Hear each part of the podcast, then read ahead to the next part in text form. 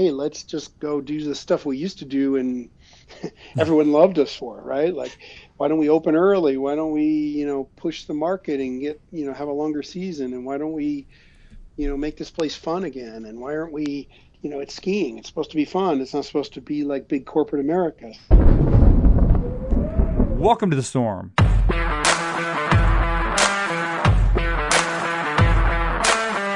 I'm your host, Stuart Winchester. The Storm Skiing Podcast is focused on the business, history, and culture of Northeast skiing. Subscribe to the Storm Skiing newsletter at skiing.substack.com, where all Storm Skiing podcasts and editorial content will live. You can also find all of that content on the Storm Skiing Journal on Medium. We're also on Twitter at Storm Ski Journal. Episode number 1, Mike Solimano, President and General Manager of Killington Resort and Pico Mountain. Are you ready to go? I am so ready. So ready to hit the slopes, and I know I'll be able to do it soon because Killington will not let me down. The second we could be skiing in Vermont, Killington will make it possible. They're not the only ones who could do it, but they're the only ones who do it. Look around Vermont. Jay Peak, Stowe, Sugarbush. All of them could open early if they wanted to. They're far enough north. They have the resources. They have the cash. They don't do it. Go to old Killington. Sunday River's right there with them, so props to them too. But, you know, Killington will be open till June. Do you know how hard that is in Vermont to be skiing from October to June? Yeah, A Basin does it. Congratulations. The base of A Basin is over 11,000 feet. Of course they're skiing in October at Arapahoe Basin. Of course they're skiing till the 4th of July some years. Killington defies any expectation of what should be possible in Vermont. I love Killington, not just for the long season. Love it because it's huge. Love the attitude. Love the moxie. Love the terrain. Love the diversity of it.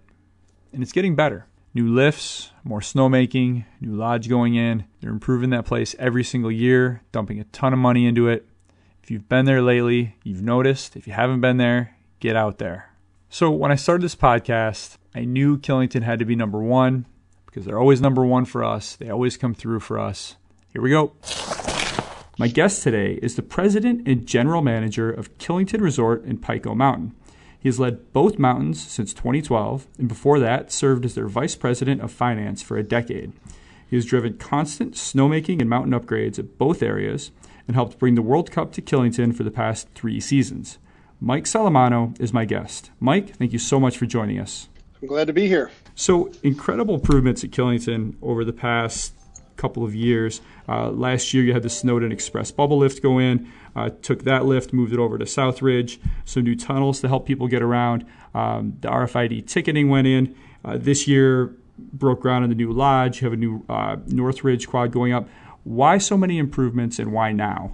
Well, it's a good question. You know, I think it's probably the evolution of Powdr, I would say partly, you know, that they're strong financially. They're not over leveraged. So I think they've been able to, you know, decide where they want to invest their resources. So I think they've been pretty happy with what we've accomplished in the last, you know, 5 to 7 years at Killington, really working on trying to improve the guest experience and the culture of the resort. And I think, you know, so as a result, we've been wanting to do some of these things for a while. We kind of embarked on a new strategic planning process couple of years ago as a company, and a lot more of the focus with Powdr has been about it's really been about what they call craft, which means, you know, that each resort, I think they finally figured out kind of the model, which is great for us because the model, you know, under American Skiing Company and some of the other bigger companies is, you know,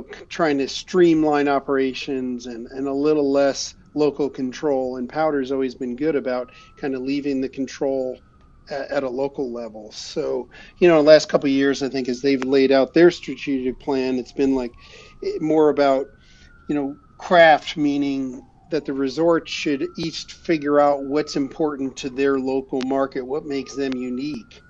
And for us, we'll get into this later, but, you know, we kind of been working on kind of bringing back the beast and kind of the, you know, using the attributes that make Killington great. And so they've really, I think, liked where we went with that. And I think they realized that at all their properties, kind of the competitive advantage for them not being part of a big conglomerate is that we're a family owned business, and we want to know our customers and be able to react quickly and those types of things. So in terms of why we did these improvements, I mean, part of our strategic plan was that Killington, when we look objectively of where we are in the marketplace, I think there's a lot of things we do really well. And I think the couple areas we thought we maybe had more opportunity, a lot of it being in the intermediate skier space, right? There's a lot of resorts in New England that cater to that market. Killington, not so much particularly, right? We have a lot of black and double black, really aggressive skiing. So I think we do really well in that market, but not always the first choice for, you know, more of the family middle market type group. And, you know, we also felt like, you know, and this place is big. We have not only great double black and black, but we also have, as you know, we have some great beginner terrain. So we've really got it all. And it's like, how do we make it more accessible? So for us, I think we felt like, you know, Killington's had a rap over the years of being maybe unfriendly or maybe too big or maybe crowded, all those things, right? And we've been working in the last couple of years to try to, I would say, more personalize the resort, make it feel smaller. So it's just a better experience. You can still come for the big mountain skiing and get everything you want. But we also don't want to scare away that middle market. So anyway, that's why we looked into tunnels and trying to get rid of intersections. And, you know, and really the Snowdon area of the mountain had a lot of really nice blue terrain. We had a race trail right in the middle on one of the nicest blue trails we have. So we moved that race trail to the side of the mountain on the other side of Ram's Head. And that kind of opened up Snowdon once we put in the bubble chair, and that with some of the tunnels has really just made that part of the mountain ski totally different. Yeah, it made a big difference last year as you're moving around the mountain. You know, as you tailor it to local needs, how much of that is driven by Killington and the money you have, and how much is Powdr just kind of giving you this block grant and saying, okay, you know what to do, it's your mountain, make it better? I mean, it's somewhere in between. I mean, we have local control, but the one thing they, you know, we definitely have to pitch them on what we want to do. So it's not, we don't just get to put a new base lodge in without a plan. But we've been working on this plan for a couple of years and have laid out a multi-year plan and, you know, been working with them on it. And, you know, they're a smart group. They want to make sure we're investing in the right areas, but they're not really coming to us and saying, hey, you should do this, this, and this, really. You know, they're more, you know, on the consulting side. So, you know, it's somewhere in between. It's not a total block grant, but, you know, part of the process at all our resorts is we all kind of pitch. We go through a strategic plan. We say, here's what we want to do, and how does that fit to the bigger goal for us? One of our biggest goals was, you know, trying to capture more of that intermediate market, and I think, and spread people around and make it feel less crowded. And I think the tunnels and some of the lift changes we did this year really definitely on the busy days made the place, not that, you know, on a really busy day, I think every resort in New England most people consider they're pretty busy, right? So, but for us, it's a huge place. And we can see through some of the scan data from last year that we definitely moved people. Snowdon went from being one of the least busy parts of the mountain to the second busiest part of the mountain. So to me, that proves out the model. That's not anecdotal. We actually know more people were skiing there than they were in other parts of the mountain. And that goes back to the installation of the RFID gates, right? Right. Yeah, and it was interesting while I was researching for this interview, I realized that the wicket ticket was invented at Killington by Charlie Hanley, one of your older employees. I know you probably feel a little remorse for destroying his legacy, but that aside, how did that shift to RFID go? Yeah, I mean, it is a little sad. We always, you know, that is a point of pride here that was invented here. But, you know, like a lot of things in life, you got to keep moving. And I think most of the guests are pretty happy who moved to RFID, and they don't have to worry about the ticket wicket anymore. And actually, we had moved in an interim step, which a lot of resorts have moved to, is, you know, the zip tie had kind of taken away the. So we haven't really had a ticket wicket in a while anyway. But anyway, the RFID, as you mentioned, we installed that last year, and that worked great. It really, you know, there's some growing pains in the beginning with that. You know, we have some tweaks we're doing this summer at some of the mazes. The flow of the mazes changed. You know, it's interesting how different things impact the resort differently. But generally, I think for most people, it worked great. I mean, the biggest challenge with RFID is that people come with an RFID card from another resort in one of their pockets and don't realize it. That's usually, we found that's usually the reason people, if they go through a gate and get stuck, mm-hmm. even if they have a valid pass, they don't realize, you know, ski jackets and pants have like 50 pockets in them, right? And people say, no, I don't have another ticket. And then if you make them look through every pocket, they find one from 3 years ago at some other place. So once we've got, you know, it's just, get those, I have like a dozen of them now. So the key for people to remember is you really can't have an expired one, not just from our resort, but from any resort, because the readers read that. And sometimes they'll read that even, and you have the current one that you have, but it also sometimes reads the old one and it comes up invalid right off the bat. And they can't figure out why it doesn't work. They bring it in, they test it inside and it works fine, and they go back and they have a problem. So, you know, those are little problems. I think most people figured it out, and I think halfway through the season it was going great. So what are the improvements you're working toward this year? Is replacement of the North Ridge lift, which is, if you look at a Killington trail map without any context, it's kind of a humble little lift up at the top of the mountain. But it's really one of the most important lifts in the Northeast, because it's usually the first one to open for the season. Did that have anything to do with why you're replacing this lift, or is it just it was old and it was time? It's a combination of both. I mean, it's definitely one of the older lifts. But I think, as you mentioned, it's important, and it's really kind of especially as we try to focus on early season, late season, having a long season kind of we think is core to our business. Sometimes if the weather's not great, you know, we start making snow in October, we'll have people skiing in North Ridge, but we don't have enough temps to come all the way down to the bottom. So sometimes we could be 3, 4, 5 weeks just skiing in North Ridge. And you know, that would really, in the old days when we didn't really have a way to get you there or get you back, you know, 10 years ago we built a stairway. So really early, people can either walk down and walk back, which is, you know, I know some like it and some don't, but it's pretty cool that, we make snow up there and there's really no way to access it. So now we have, a way to access it. But in general, that lift is important. The other problem we have with that lift is, you know, it's a triple, and it's interesting. Some of the older lifts have hard time as Americans continue to get heavier, might I say. Interesting. You know, it's been gotten harder that some of the older lifts you have to take chairs off or do some other things to make sure they can handle the capacity. So, so that's going to be a great lift for us. And it's an important lift even during the main part of the year, because it accesses a lot of nice blue terrain on an upper mountain standpoint of people that don't want to come all the way down to the bottom. That's so interesting that you actually have to consider the average weight. Are you seeing that as a consideration with all the lifts you're putting in around the mountain? Yeah, I mean, that's just a general trend that's happened, that people are getting heavier than they were 20 years ago. So that is, you know, on a lift like Northridge, it somewhat became a problem at times. But that's definitely on older lifts. It's probably a bigger issue, and most of the newer ones have compensated for that. Yeah, you know, that surprised me, just because skiers in general are a fitter lot than maybe your typical American. So I'm surprised to see that as a consideration, but I guess it makes sense. Lots of snowmaking upgrades going in as well.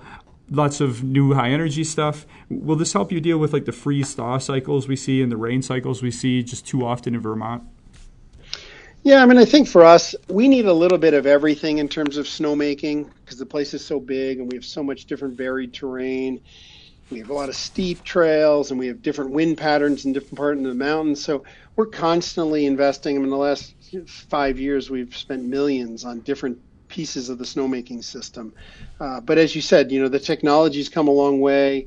The low energy snow guns are great. And Then there's some that are maybe less low energy, but are better for other situations. So we're constantly doing that, upgrading pipe. You know, we have a lot of underground pipe, and a lot of that needs to be replaced. So it's all about being more efficient, being able to, you know, from a short cold snap, how quickly can you get up and running and be making snow, right? So I think with the more efficient guns, we can have multiple trails on at once, where in the past, you know, maybe you'd be using all that energy on one trail. So, yeah, I mean, it's a combination of both. It's partly because of cost, and it's partly because, you know, it's the right thing to do for the environment. We're always trying to use less energy. That's a positive. And then, you know, we're also doing the same at Pico. We're putting a lot of money into Pico's snowmaking system. We've been historically focused more on Killington, but we have some big projects happening in Pico as well. The mountain is so big. How do you determine where you're going to focus from year to year on snowmaking improvements? Well, we have a lot of guys that are way smarter at that than me. So we sit down with the mountain team, and some of these guys, you know, the funny thing is when you talk to them, they know parts of the mountain. They call different parts of the mountain by like a trail from like 30 years ago. They still remember what the name was. So half the time I don't even know where they're talking about, right?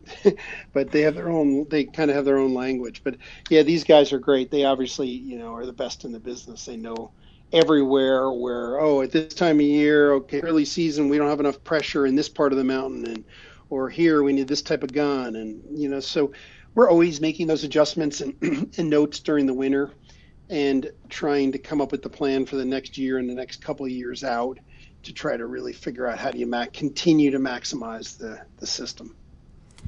So you mentioned the better efficiency guns. You've also built some solar farms.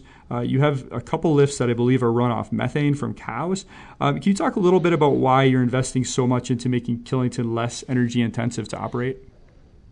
Well, I think, you know, there's a piece of it that relates to cost, right? I mean, there's a return on some of it. A lot of it, there's a financial return.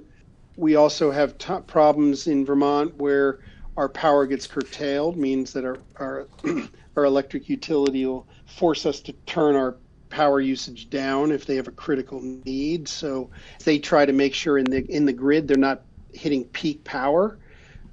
We have a type of electric contract where they can ask us to or kind of force us to lower our consumption. So obviously it makes sense for us to continue to shrink what our base load is, right? If we can have more guns running even in a curtailment, that's going to be better for us. So that's purely an operational piece. And then there's just in general, you know, I think we at Killington and at Powdr believe climate change is real. And, you know, I think we are focused on taking care of, you know, the mountain and for the future. So at Powdr, you know, we have something we call Play Forever, which is really our green initiative across all our resorts where we invest in all sorts of different projects. But, you know, we just think it's good business. And I think more and more people think that's important. And a lot of our customers think it's important. And yeah, you mentioned methane gas. We use cow power to power the K1 gondola and the Peak.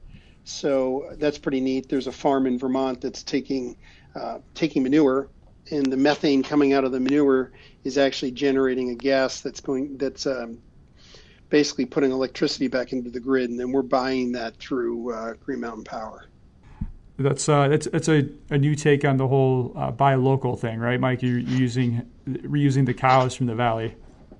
Yeah, exactly. And I didn't mention solar, but we're doing a lot. I mean, the problem we have with solar, so one, we're a big user of power. So in Vermont, there's a lot of specific rules on solar. And one of the rules is you have to have somebody that can take the power onto their bill. So, you know, we've partnered with some groups to do some solar fields. And, you know, it's hard to do them on the mountain because our mountains are so big. There's a lot of shade. That's why you might see a lot of solar fields are in fields and not in mountain areas. So, you know, we've been putting them on Pico, on the Pico Base Lodge, and in some of we have some solar trackers, the type that actually track with the sun up on the mountain. But we've also invested in a couple large solar fields all around Vermont.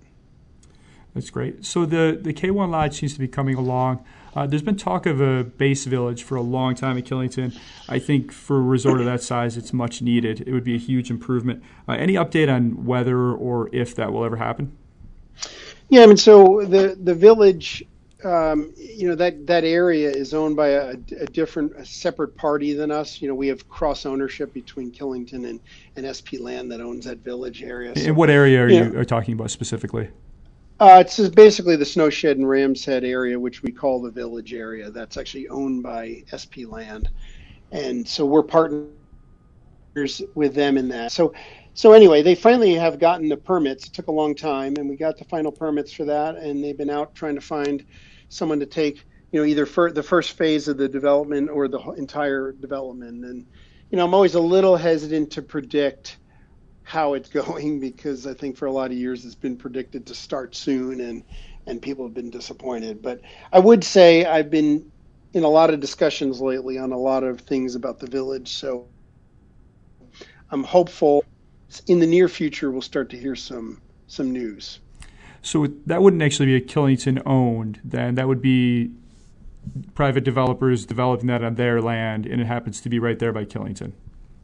Yeah, and we have a cross ownership, so we own 20% of that entity, and they own 20% of ours. So we did that to make sure that we kind of have the same interests, right? You don't want someone building a hotel at the base of your mountain and really not caring about the guest experience on the mountain, right? Because it's all so interlinked. So, so I think that's a positive that we have shared ownership in that. So I think that's going to work pretty well. And how would having a village right there change the experience of being at Killington? Well, I think one of the most important things is we just have very little true ski on, ski off lodging, right? We have some at Sunrise and Bear Mountain. You know, we have the hotel, which you have to walk across a bridge to get there. So that's, you know, considered ski on, ski off. But a lot of the other condo complexes that were built couple decades ago, most of those are ski back. You have to take the bus over and then you ski back. So, you know, I think for us to have such a great mountain but not have a lot of lodging that's easy for people to get onto the mountain very quickly is an issue. And, you know, and then just the vibe that a village and those types of that atmosphere can afford the guest experience. So I think as we start building that out, I just think it's gonna just make it a great place people are gonna want to be. So you have the K1 Lodge. That's a 2-year project, actually. I have that new lift going in. Hopefully that will be ready for October, and hopefully we'll get the temps to support that. Anything looking a little longer term that you can give us a hint about that might be headed Killington's way? Well, we've got a couple other things. You know, one of the things we've been careful to is not overpromise. So I'm always a little hesitant to tell people what our next plan is, you know, because for a lot of years we talked about doing stuff and we didn't do it. And then we were kind of focused on really like, let's do the best with what we got. And that's when we kind of focused on, you know, the guest experience and all that. And, you know, so the short answer is, I mean, I think one of the next things you'll start to see is, you know, Powdr owns Woodward, which is an action sports business, and it's summer camps, and they have some facilities at a couple of our properties and in the action sports world, and they're starting to roll that some of the Woodward brand and some really cool discussions we're having in that world of how that's going to roll out at some of the resorts. So that's, we see some of the Woodward influence in the next couple of years coming out of Killington, which I think is going to be really cool, especially as we try to get more people into the sport and those types of things. So that's pretty neat. You know, we've got some lifts on our list that we'd like to replace. You know, I think, you know, we're doing K1, which is exciting, right? And we've been working on a development at Bear that would put a new base lodge in that area, and you know, that one stalled a little bit, but, you know, if the village comes on and the whole Snowshed, Ram's Head, those two base lodges come down, you know, it's not that many years in the future where we pretty much almost all the base lodges at Killington would be almost brand new. You know, so that's kind of cool in my mind. And then we're going to continue to do some lift replacements and continue to look at the flow on the mountain and just keep looking to where we can improve next. You mentioned that Woodward Peace Park. You had one come in last year. What was the reception to that like? Oh, people loved it. Yeah, it was more of a flow type park, and we combined it with our, we have a pipe at the bottom of that trail, and we actually made the the Peace Park feed out of that trail in through the park, and then they did some really cool features within the pipe, at the pipe at the bottom of that trail. So yeah, it was very well received, and we're looking kind of on. We're talking about a whole bunch of new cool things for I would call Woodward Part 2 this year. We haven't announced them yet, but we're probably in the next month we'll be talking about our plans for that. So I want to shift and talk about passes a little bit. Yep. Last year was your first year in the Icon Pass. It didn't seem like there was a lot of this sort of icon rage that we saw out west at Jackson Hole and a few others. It seemed to kind of fit right in with Killington, but that was my perception from the outside. What was your perception of how that first season went with Icon? No, I think that's true. I mean, we're a big resort. I think the difference too is if you look at the kind of the global scale across the Western resorts and some of the ones that really had issues, I think my general sense, and I'm no expert in this, but some of the resorts where people are complaining are resorts that generally didn't have a lot of people. Right. But if you, on the East Coast, pretty much on a Saturday in the middle of winter, most of the bigger resorts, pretty much every resort has a lot of people already. Yeah, right. So I think the difference is like a place like Jackson probably didn't have that many people. So now people are just crazed that all these people are skiing. On the East, it's always been that there's a lot of people. So I don't think that's why there's probably not going to be as much of an outrage. I mean, unless it made the line so much longer. I would say from Killington's standpoint, you know, we went from the Max Pass to the Icon Pass. We actually redeemed more Icon than we did in Max. Yeah. And, but we were able to spread people out, I think, a lot better than in the past, especially once we didn't get our new lift in South Ridge. We didn't get open a little later than we had hoped, so towards the end of January. But once February and March came, you know, we really were spreading people around the mountain much better. So I think we have kind of unique ability to absorb a decent amount of people. And did it seem like that Icon partnership, did that affect the sales of your other passes, your season passes, your spring passes, or was that just kind of an additive thing? No, I think it was additive for us. You know, there's always the question of, with all the going on in the market, what that's going to do to the local pass, the Killington local pass, right? You know, obviously Epic's got, you know, now they have new resorts and a whole bunch of, and then when they bought Stowe, and then when Vail bought Okemo, the same debate, what's that going to do to our passes? But we've been up the last 2 years. I mean, I think to me, it says like what we're trying to do is try to be the best version of ourselves. Like, we're not going to worry about what everyone else is doing. We know a lot of people want to ski at Killington, and we're working at continuing to improve the product, making sure, you know, we have the best grooming, snowmaking, you know, the just the general experience. And I think I'd look at whether it's our survey scores or our season pass sales, you know, all the stats tell us we're moving in the right direction and really not having much impact of some of the bigger players in the market. It seems like a win-win for everyone. I loved it. You know, Killington's a little far for me, but definitely want to get those few days a year, especially early, late season. At first, you didn't have Pico on there, and then I got an email around, I don't know, December, November sometime, saying, oh, now you can use Pico. Take me through that decision to add Pico on. Yeah, so originally when Alterra, I think, came to Powdr, I mean, if you look at just within the Powdr group, they're not at all the resorts, right? So they specifically wanted to be at certain resorts and more than others. So we talked about Killington. Pico wasn't really in the discussion. You know, we got some feedback because on the Max Pass was valid at both places. Mm-hmm. So we went back to the Icon folks and said, hey, you know, our guests are asking for this, and they agreed. We said we think it makes sense, and here's why, and you know, kind of pride ourselves in listening to our guests, and we do listen, and you know, we can't always make every change that people want, but we are listening, and that was one. We got a bunch of feedback, and we were able to make the change, and that one's not totally up to us, right? Obviously we needed to get them to buy into it, but that's how that happened. Do you think the decision is more a Powdr decision or an Alterra decision? Because some of Powdr's pretty big mountains, like Mount Hood, is not on Icon, which is kind of surprising to me. So it's not clear from the outside if Powdr's holding that back or if Alterra just isn't interested in particular mountains.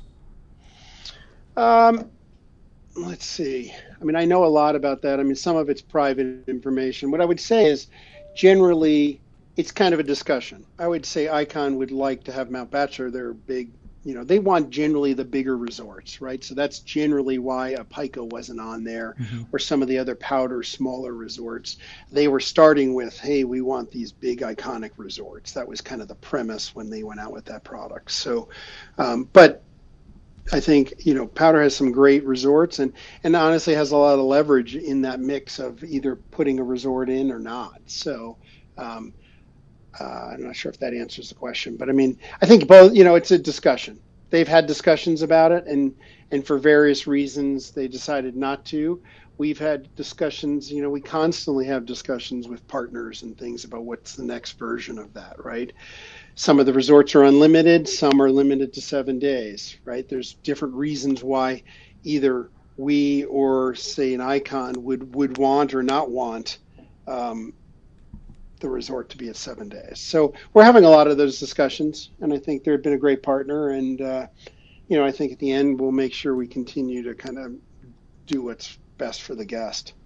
Yeah, it's interesting because if you look out west, even on the Icon Base Pass, Copper Mountain is unlimited. No blackouts. Killington, on the other hand, is 5 to 7. Makes sense when you look at the competitive landscape because Copper sits right there, obviously, in Summit County. We're Keystone, Breck, A-Basin. We're long on the Epic Pass. Now that Vail made this big move east and bought Peak, and all of those mountains are unlimited, no blackouts. So you have Mount Snow now. You have Okemo. Obviously, Okemo they already had, but Mount Snow, Hunter, a bunch of mountains in New Hampshire. Do you think that changes the equation at all of what sorts of partnerships Killington and Powdr are going to consider in the future? Well, I think it makes, I mean, from my perspective, it makes Killington more valuable within the Icon mix, right? Because they, you know, they, there's a lot less choices for Icon to partner up with. So, right. Yeah, I mean, it's changing a lot of things in the landscape, and that's what's always hard to know what these things do. You know, I'd say, honestly, for Peaks, for us, the really, you know, Mount Snow's really in our comp set. And then beyond that, there's not too many that we consider direct competitors. Mm-hmm. So, you know, it's, I think overall it's generally a good thing. As I think you mentioned before, just, I think these passes are great. They're getting people out skiing at a reasonable price. And, you know, we still feel like even not being unlimited, people want to come to Killington. So that's one of the competitive advantages we have, right? Mm-hmm.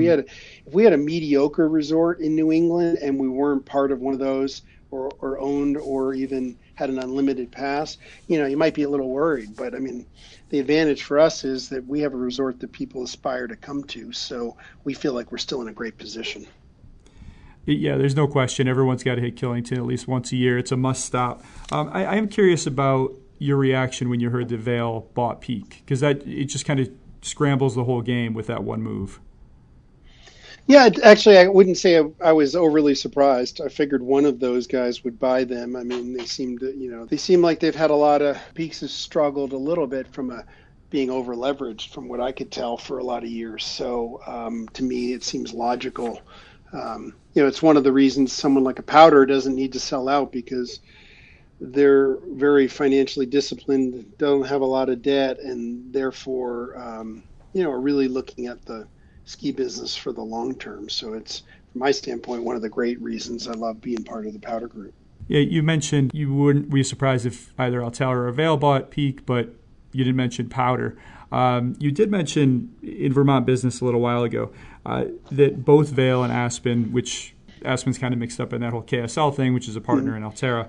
They were looking to buy Killington, but Powdr wasn't biting. Why is Powdr the right owner for Killington? Yeah, I mean, I'm just saying, I think, you know, in the last year or two, it's pretty clear Alterra and Vail have been trying to buy anybody of any size, right? I mean, just go across the country. It seems pretty clear, even if you're not in the business, that they're willing to buy anybody that it's considering selling, especially if you're an iconic brand, and they bought a lot of them in the last couple of years. But, you know, I think the nice thing for us, you know, as I mentioned before, you know, Powdr's a family-owned business. You know, they're not looking to scale to get economies of scale. It's not even how they run the business. They have a pretty small corporate group. You know, their model has pretty much always been, you know, let the local group manage the business. They you know, deal with capital allocation clearly, and you know, they have influence on a lot, but you know, that's been their business model. And I think in the last 5 years, it's definitely come into more clarity. I think from a Powdr standpoint, they're definitely understand that the place where they can succeed is really, you know, as I mentioned before, we call it craft. Each resort gets to be, you know, the best version of themselves. So when Powdr first came to Killington, as you might remember, 10 years ago, you know, they did push us to, you know, why are you opening so early? Why are you closing so late? You know, those things didn't make sense from a Western model. Some would say it doesn't make sense from an Eastern model, really. But, you know, I think that's sort of the evolution of that of Powdr. They have some really smart, great people up there that understand. And I think when we made a pivot about 6 years ago back to some of the things, you know, I kind of bringing the Killington back, you know, they let us try all that. And I think it's proven out that all the metrics are saying that that's worked for us. So, you know, I think they're saying, okay, we've got a competitive market against some of these big players. We, you know, I think John Cumming, who owns Powdr, he loves the ski business. So what's he going to do? I mean, what do you do? I mean, it's not like he needs the money, so he loves the ski business. So if you just sell and you have a bunch of money, what do you do with it? I think, in my mind, he's doing what he loves, and he doesn't really need to sell. So from our standpoint, that's a great place to be, having an owner that's, you know, looking to keep the business in the family and hand it down to his children and his children's children. And, you know, from our standpoint, we're in the best place. I've been here 20 years, and we're by far in the best place we've ever been since I've been here. So was there a moment when Powdr said, okay, the East Coast is different. We can't run this like Park City. We have to let the Killington folks do their things? Well, I think when I first took over, you know, I was part of the management team while we tried a whole bunch of things when Powdr first bought us. I was the CFO at the time. And then, you know, about 5 years in, I got promoted to run the place. And, you know, kind of my pitch to the Powdr group was, we really need to change a bunch of this stuff. We're just doing stuff that some of it just doesn't make sense. So we put a plan together, and you know, they said, okay, go for it. You know, you know, the good thing is, they're small and nimble, that they're willing to try things, right? So they tried a bunch of stuff. They were really small at that time, and they've grown and bought a bunch of different resorts, and the company's much, you know, a little more diversified, and but it's an entrepreneurial company. They were like, yeah, go for it. And they let us do what we wanted to do. And honestly, a lot of the stuff wasn't like we were such geniuses. We were just like, hey, let's just go do the stuff we used to do, and everyone loved us for it, right? Like, why don't we open early? Why don't we, you know, push the market and get, you know, have a longer season? And why don't we, you know, make this place fun again? And why aren't we, you know, it's skiing. It's supposed to be fun. It's not supposed to be like big corporate America.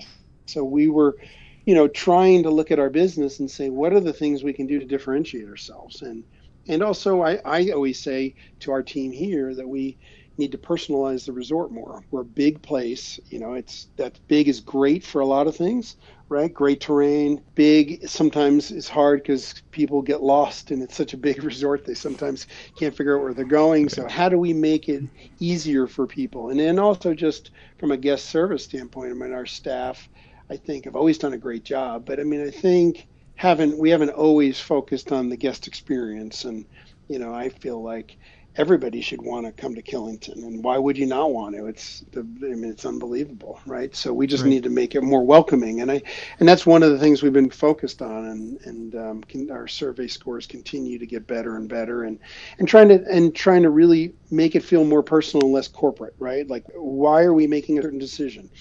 Okay, in the old days we would just be like, well, we made a decision, we don't have to tell these people, mm-hmm. right? And I kind of believe nowadays, you know what, you're way better off explaining to the person who skis 170 days and they wonder why you do or don't do something on the mountain, right? Like, why do you groom that trail? Why do you leave it moguls? Or why do you do this or that? And, you know, on one hand, I think the old philosophy was like, we run the business. We don't have to answer to them. And I kind of feel like most of your best guests actually believe this place is theirs, right? We're just like a steward to the mountain and try not to mess up their favorite place. And, you know, I think sometimes we forget that. You know, we're living in a lot different environment than we were, say, 10 years ago. How much do you think this necessity to listen to the customers has to do with the rise in social media and the fact that they can not only talk to you, but each other? And if a mountain is taking everyone for granted, everyone's going to know that. Oh, there's no doubt. There's no doubt that has a huge impact on it, right? I mean, we should be doing it anyway, but clearly if people are upset, they're going to let you know. I'm not sure. The funny thing is, you know, whether it's car rental companies or airlines, you know, they seem to be in theory listening, but they don't seem to change anything from what I can tell, right? So, I mean, we're, you know, I just think that's the right thing to do, but clearly you can get a ton of feedback like you could never before. And if you have to put your head in the sand to try to pretend you're not going to get it, right? You have to work hard at it. I mean, honestly, when I first took over, we had kind of stopped communicating because we had done a lot of things that the guests weren't happy with, and we kind of got to the point where we had stopped communicating, and we had hundreds of people that were blocked on Facebook that couldn't post on our on our page, and to me that stuff just, we kind of did a reset and said, we got to start over. That's not a viable plan to have people that are coming here. They love the place so much they're coming skiing and going home and writing bad stuff about you online. I'm like, that just doesn't seem, why are you even marketing then, right? So, you know, the plan really became like, okay, let's go listen to them and let's communicate with them and let's explain why we're doing stuff. And, you know, I think the fear was, oh, these people, you know, some people will never, you know, understand, or they're never happy. And one of the things that I learned was, you know what, most people are rational and most people just want to hear why you did something. And once you explain it to them, they're like, okay, it makes total sense. I really appreciate you taking the time. And, you know, I know on a lot of different sites, people love to just go crazy. But I've found the more I personally engage with the guest and they feel like somebody's listening, they, you know, they become more loyal. And have you seen the business improve? I mean, you mentioned earlier that your pass sales have been increasing. As you've listened to people more, have the skier visits increased, the revenue increased? Are all the numbers trending in the right direction as you'd expect? Oh, yeah. I mean, the last 6 years, we're on a trajectory, as we like to say, up and to the right, which means your graph is getting better in most metrics, right? So our survey scores continue to go up, you know, growing revenue, growing bottom line. And, you know, I think that's why we're getting the capital investment, right? They're not going to invest in a place that they don't feel like there's going to be a return. So, you know, within the Powdr Group, they've acknowledged that they're, you know, we're a leader really in, you know, some of the survey scores and some of the cultural engagement scores of our teams. You know, if your team's happy and doing a good job, they're going to provide a better product for your guests and all those type of things. So, you know, I think clearly those things matter more than they did maybe 20, 30 years ago, not just for the ski business, but for every business. And, you know, it's clear to me, if we focus on those, a lot more now than we used to mostly focus on all the financial pieces. And now we're focused on way more on the, you know, the experience and communicating better and all those kind of intangible pieces of the business. And then, you know, I like to say the financial pieces tend to take care of themselves.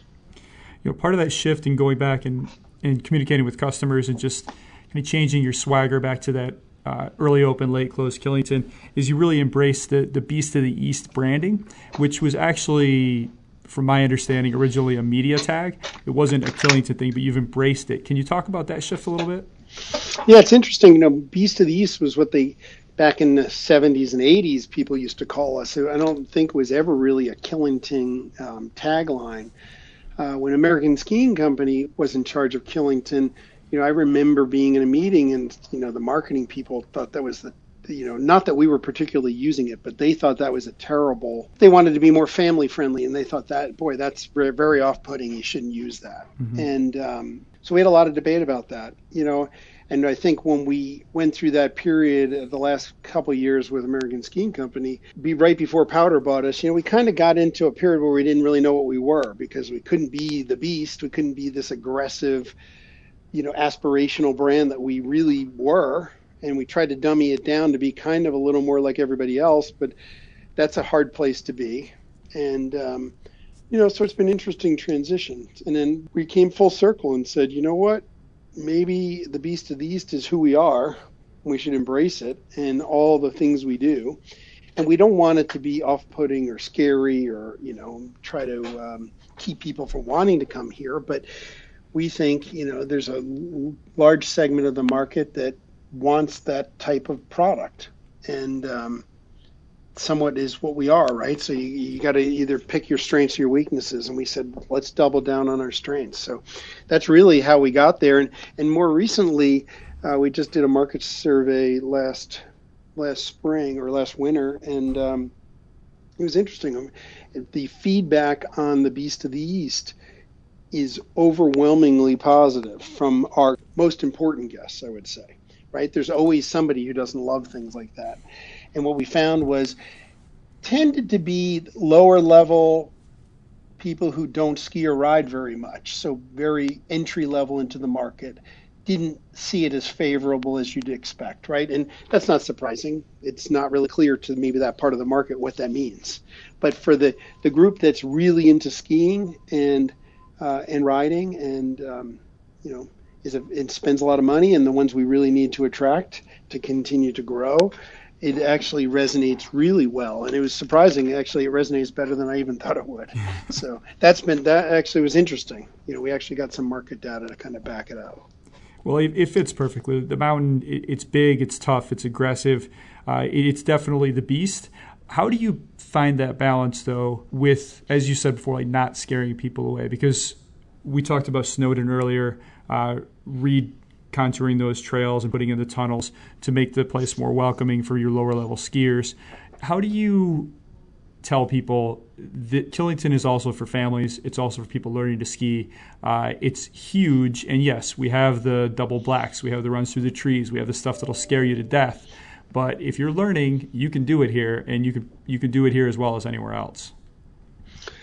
Yeah, I mean, that's definitely a challenge, right? Because you're basically saying we're big enough that we're a little bit of all things to all people, which is hard from a marketing standpoint to market to every segment of the business, right? So that's definitely a challenge. I mean, I think for us, the key has been to invest in things that will make that person that maybe in the past was off-put by different things, so things like the flow. We put a six-pack bubble chair in at Snowdon, put a bunch of tunnels and bridges, and now we've got a whole bunch of really beautiful blue terrain that fits part of the segment that we of the market maybe we didn't have as much. We've always had a ton of blue. We have a ton of green. We have so much green terrain here. You can get a 5-mile trail from the peak all the way down to the Skyship gondola. So, it is one of those places that everybody can find anything they want. And, it's one of those, I think, if we can get them to come back and experience it again, and even different people at different ability levels can really kind of come together and say, okay, you take that trail, I'll take this trail, and they're all happy. Where, other resorts don't really have the ability to do that sometimes. So I think we're lucky that we have that advantage, and I think we've been continuing to focus on the blue because we've got a lot on the green end and the black and double black trails. And so I think, we're starting to make some progress.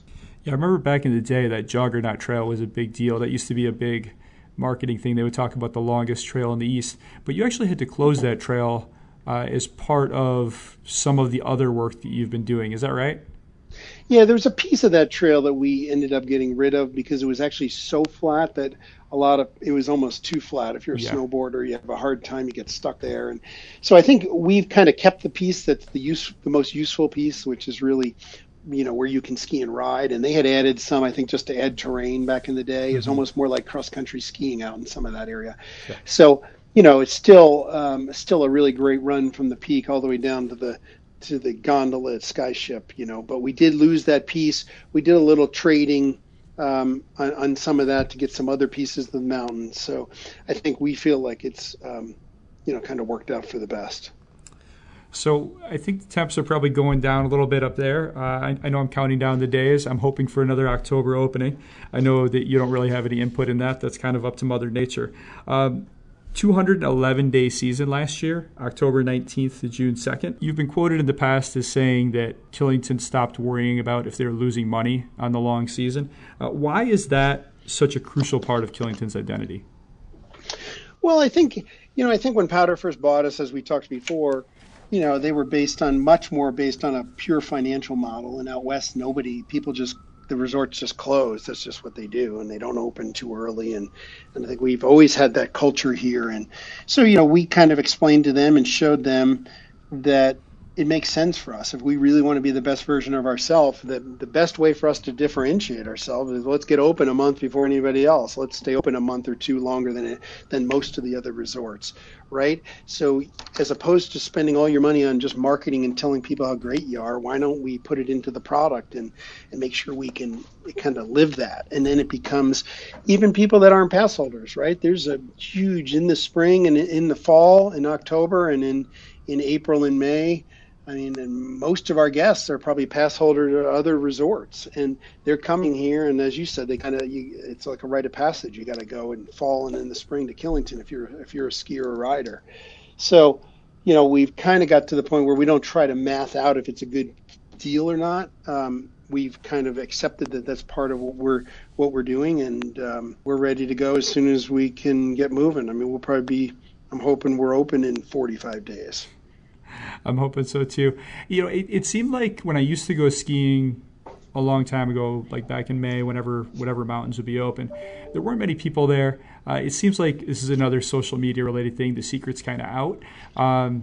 You know, most people would be surprised they were still skiing, but I was at Killington, I think May 24th, I think it was a Friday this year, and it felt like midwinter. There were so many people there.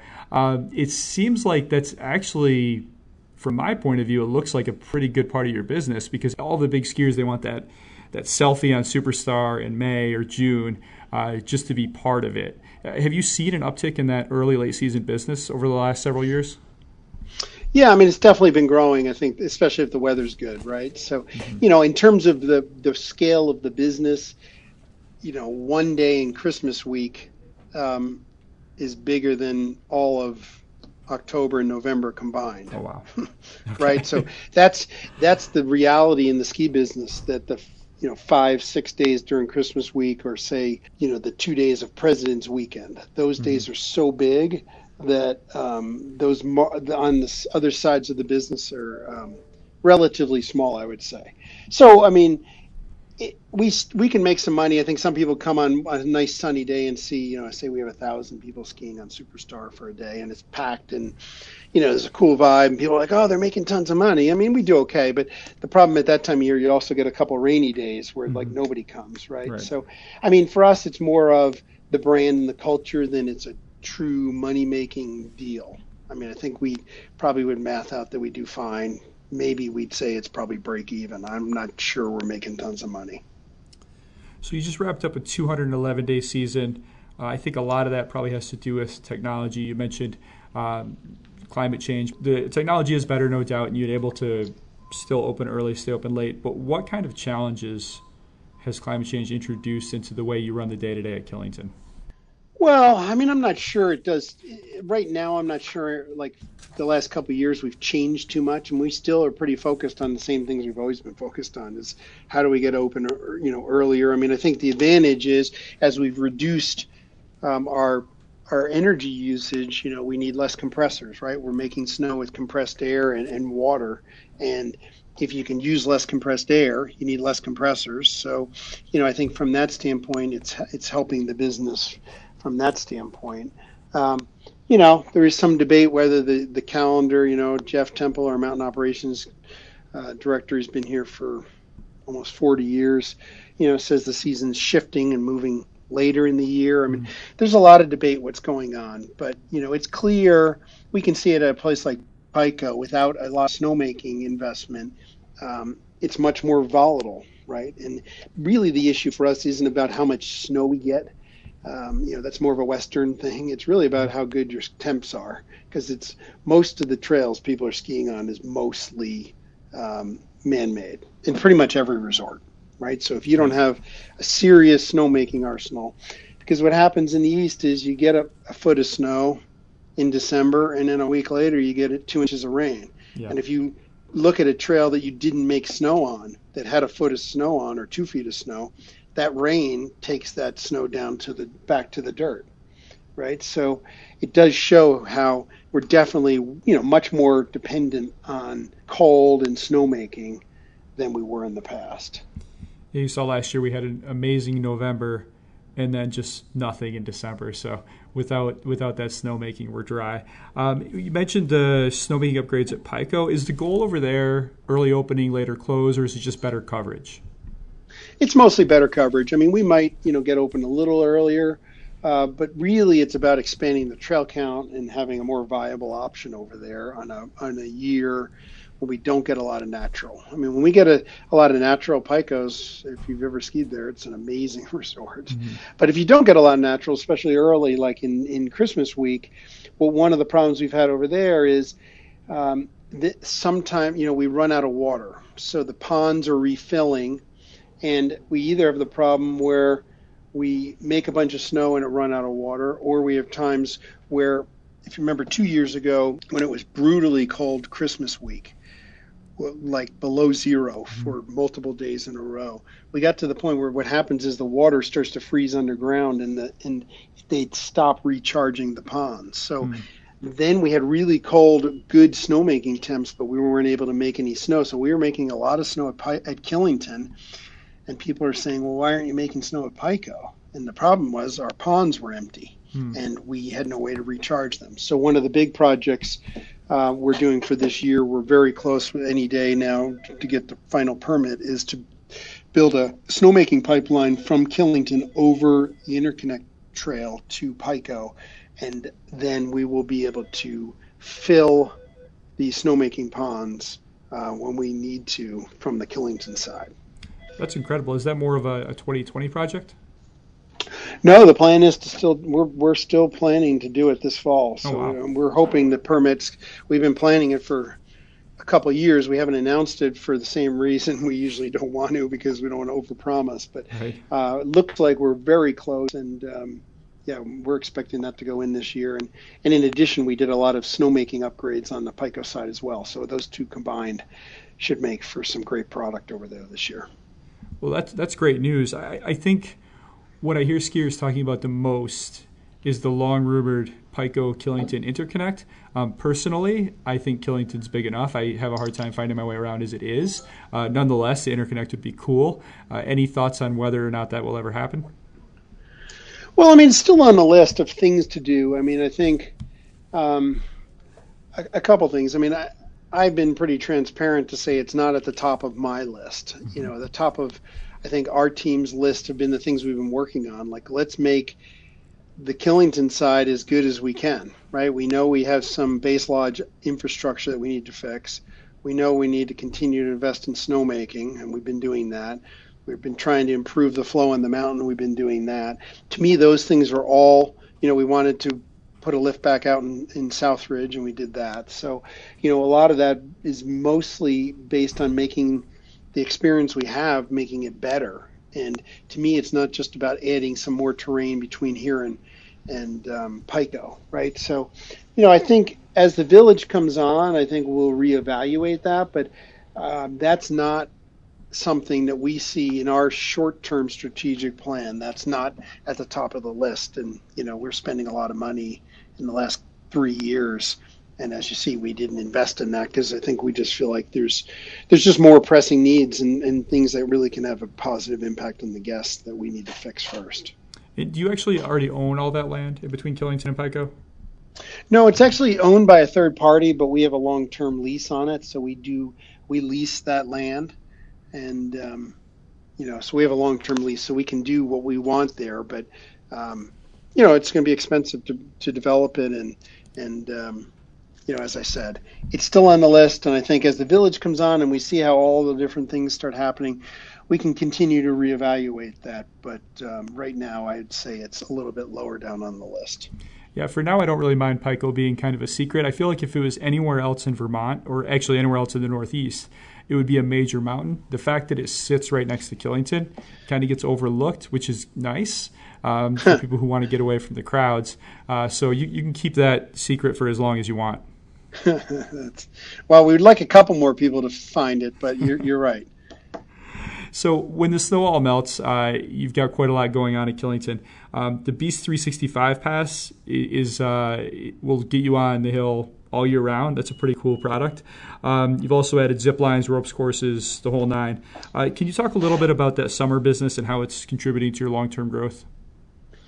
Yeah, I mean, so we've had mountain biking here for 25 years, mostly off the top, off the gondola, mostly single tracks, and pretty gnarly stuff. And it wasn't until about 5 years ago that we finally were really looking at summer and talking about what we could do to try to grow mountain biking. And we brought in the guys that built the Whistler Mountain Bike Park, and they laid out a 5-year plan, really, to build new trails down in Snowshed and Ramshead.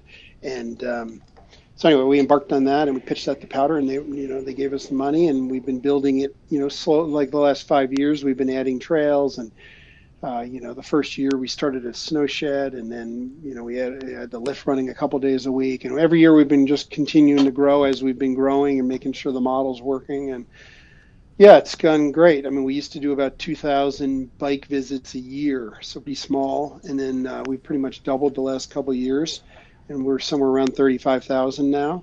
So we're running 3 detachable lifts for mountain biking, so that's the most of clearly anybody in the East Coast, and probably a lot bigger than a lot of the guys out west. So we're doing really well. The summer business is strong, and we're the mountain, as you mentioned, we added zip lines and those types of things, and they've been great. So we had a mountain coaster and a Woodward rectangle, which is like a ninja course, and it's just we're continue to get more and more people coming here for the summer, which is good for not just the resort, it's good for the whole Killington community. We're getting more restaurants and hotels that are now opening for summer because there's business around, and you can imagine that's just good for a whole bunch of things in the whole local economy. So we're pretty excited about it.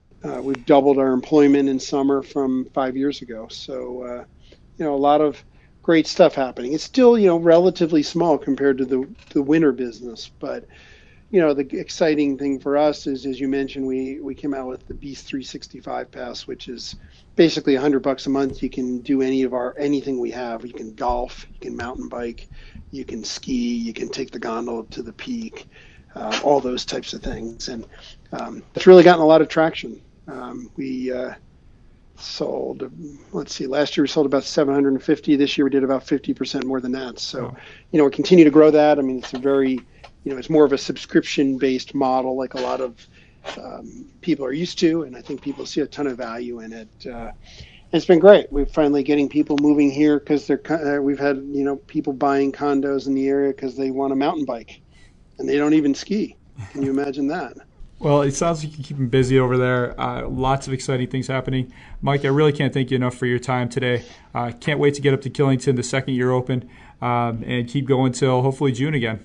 It's great. Looking forward to a great year. I appreciate your time, and look forward to talking to you again soon. All right. Thanks so much, Mike. Have a good one. What you think about that? The guy's sharp, right? Takes a certain kind of guy to manage Killington and everything that comes with it. That guy's Mike Solimano. He's doing a hell of a job at it. Let me know what you thought about that on Twitter, @StormSkiJournal. Also, let me know, who else do you want to hear from? I have a few interviews in the can, chasing some people. But I want your ideas. Who else do you care about in the Northeast? I'll tell you who you can hear from real soon. Platicale owners Danielle and Laszlo Beite will be my episode 2 guests. Very excited to get that one out there. To get it as soon as it's available, subscribe to the Storm Skiing newsletter at skiing.substack.com. The Storm Skiing Journal is also on Medium. Thank you so much for your time today. I'm Stuart Winchester. I look forward to doing it again soon. The Storm Skiing Podcast is a Quicksilver Films production.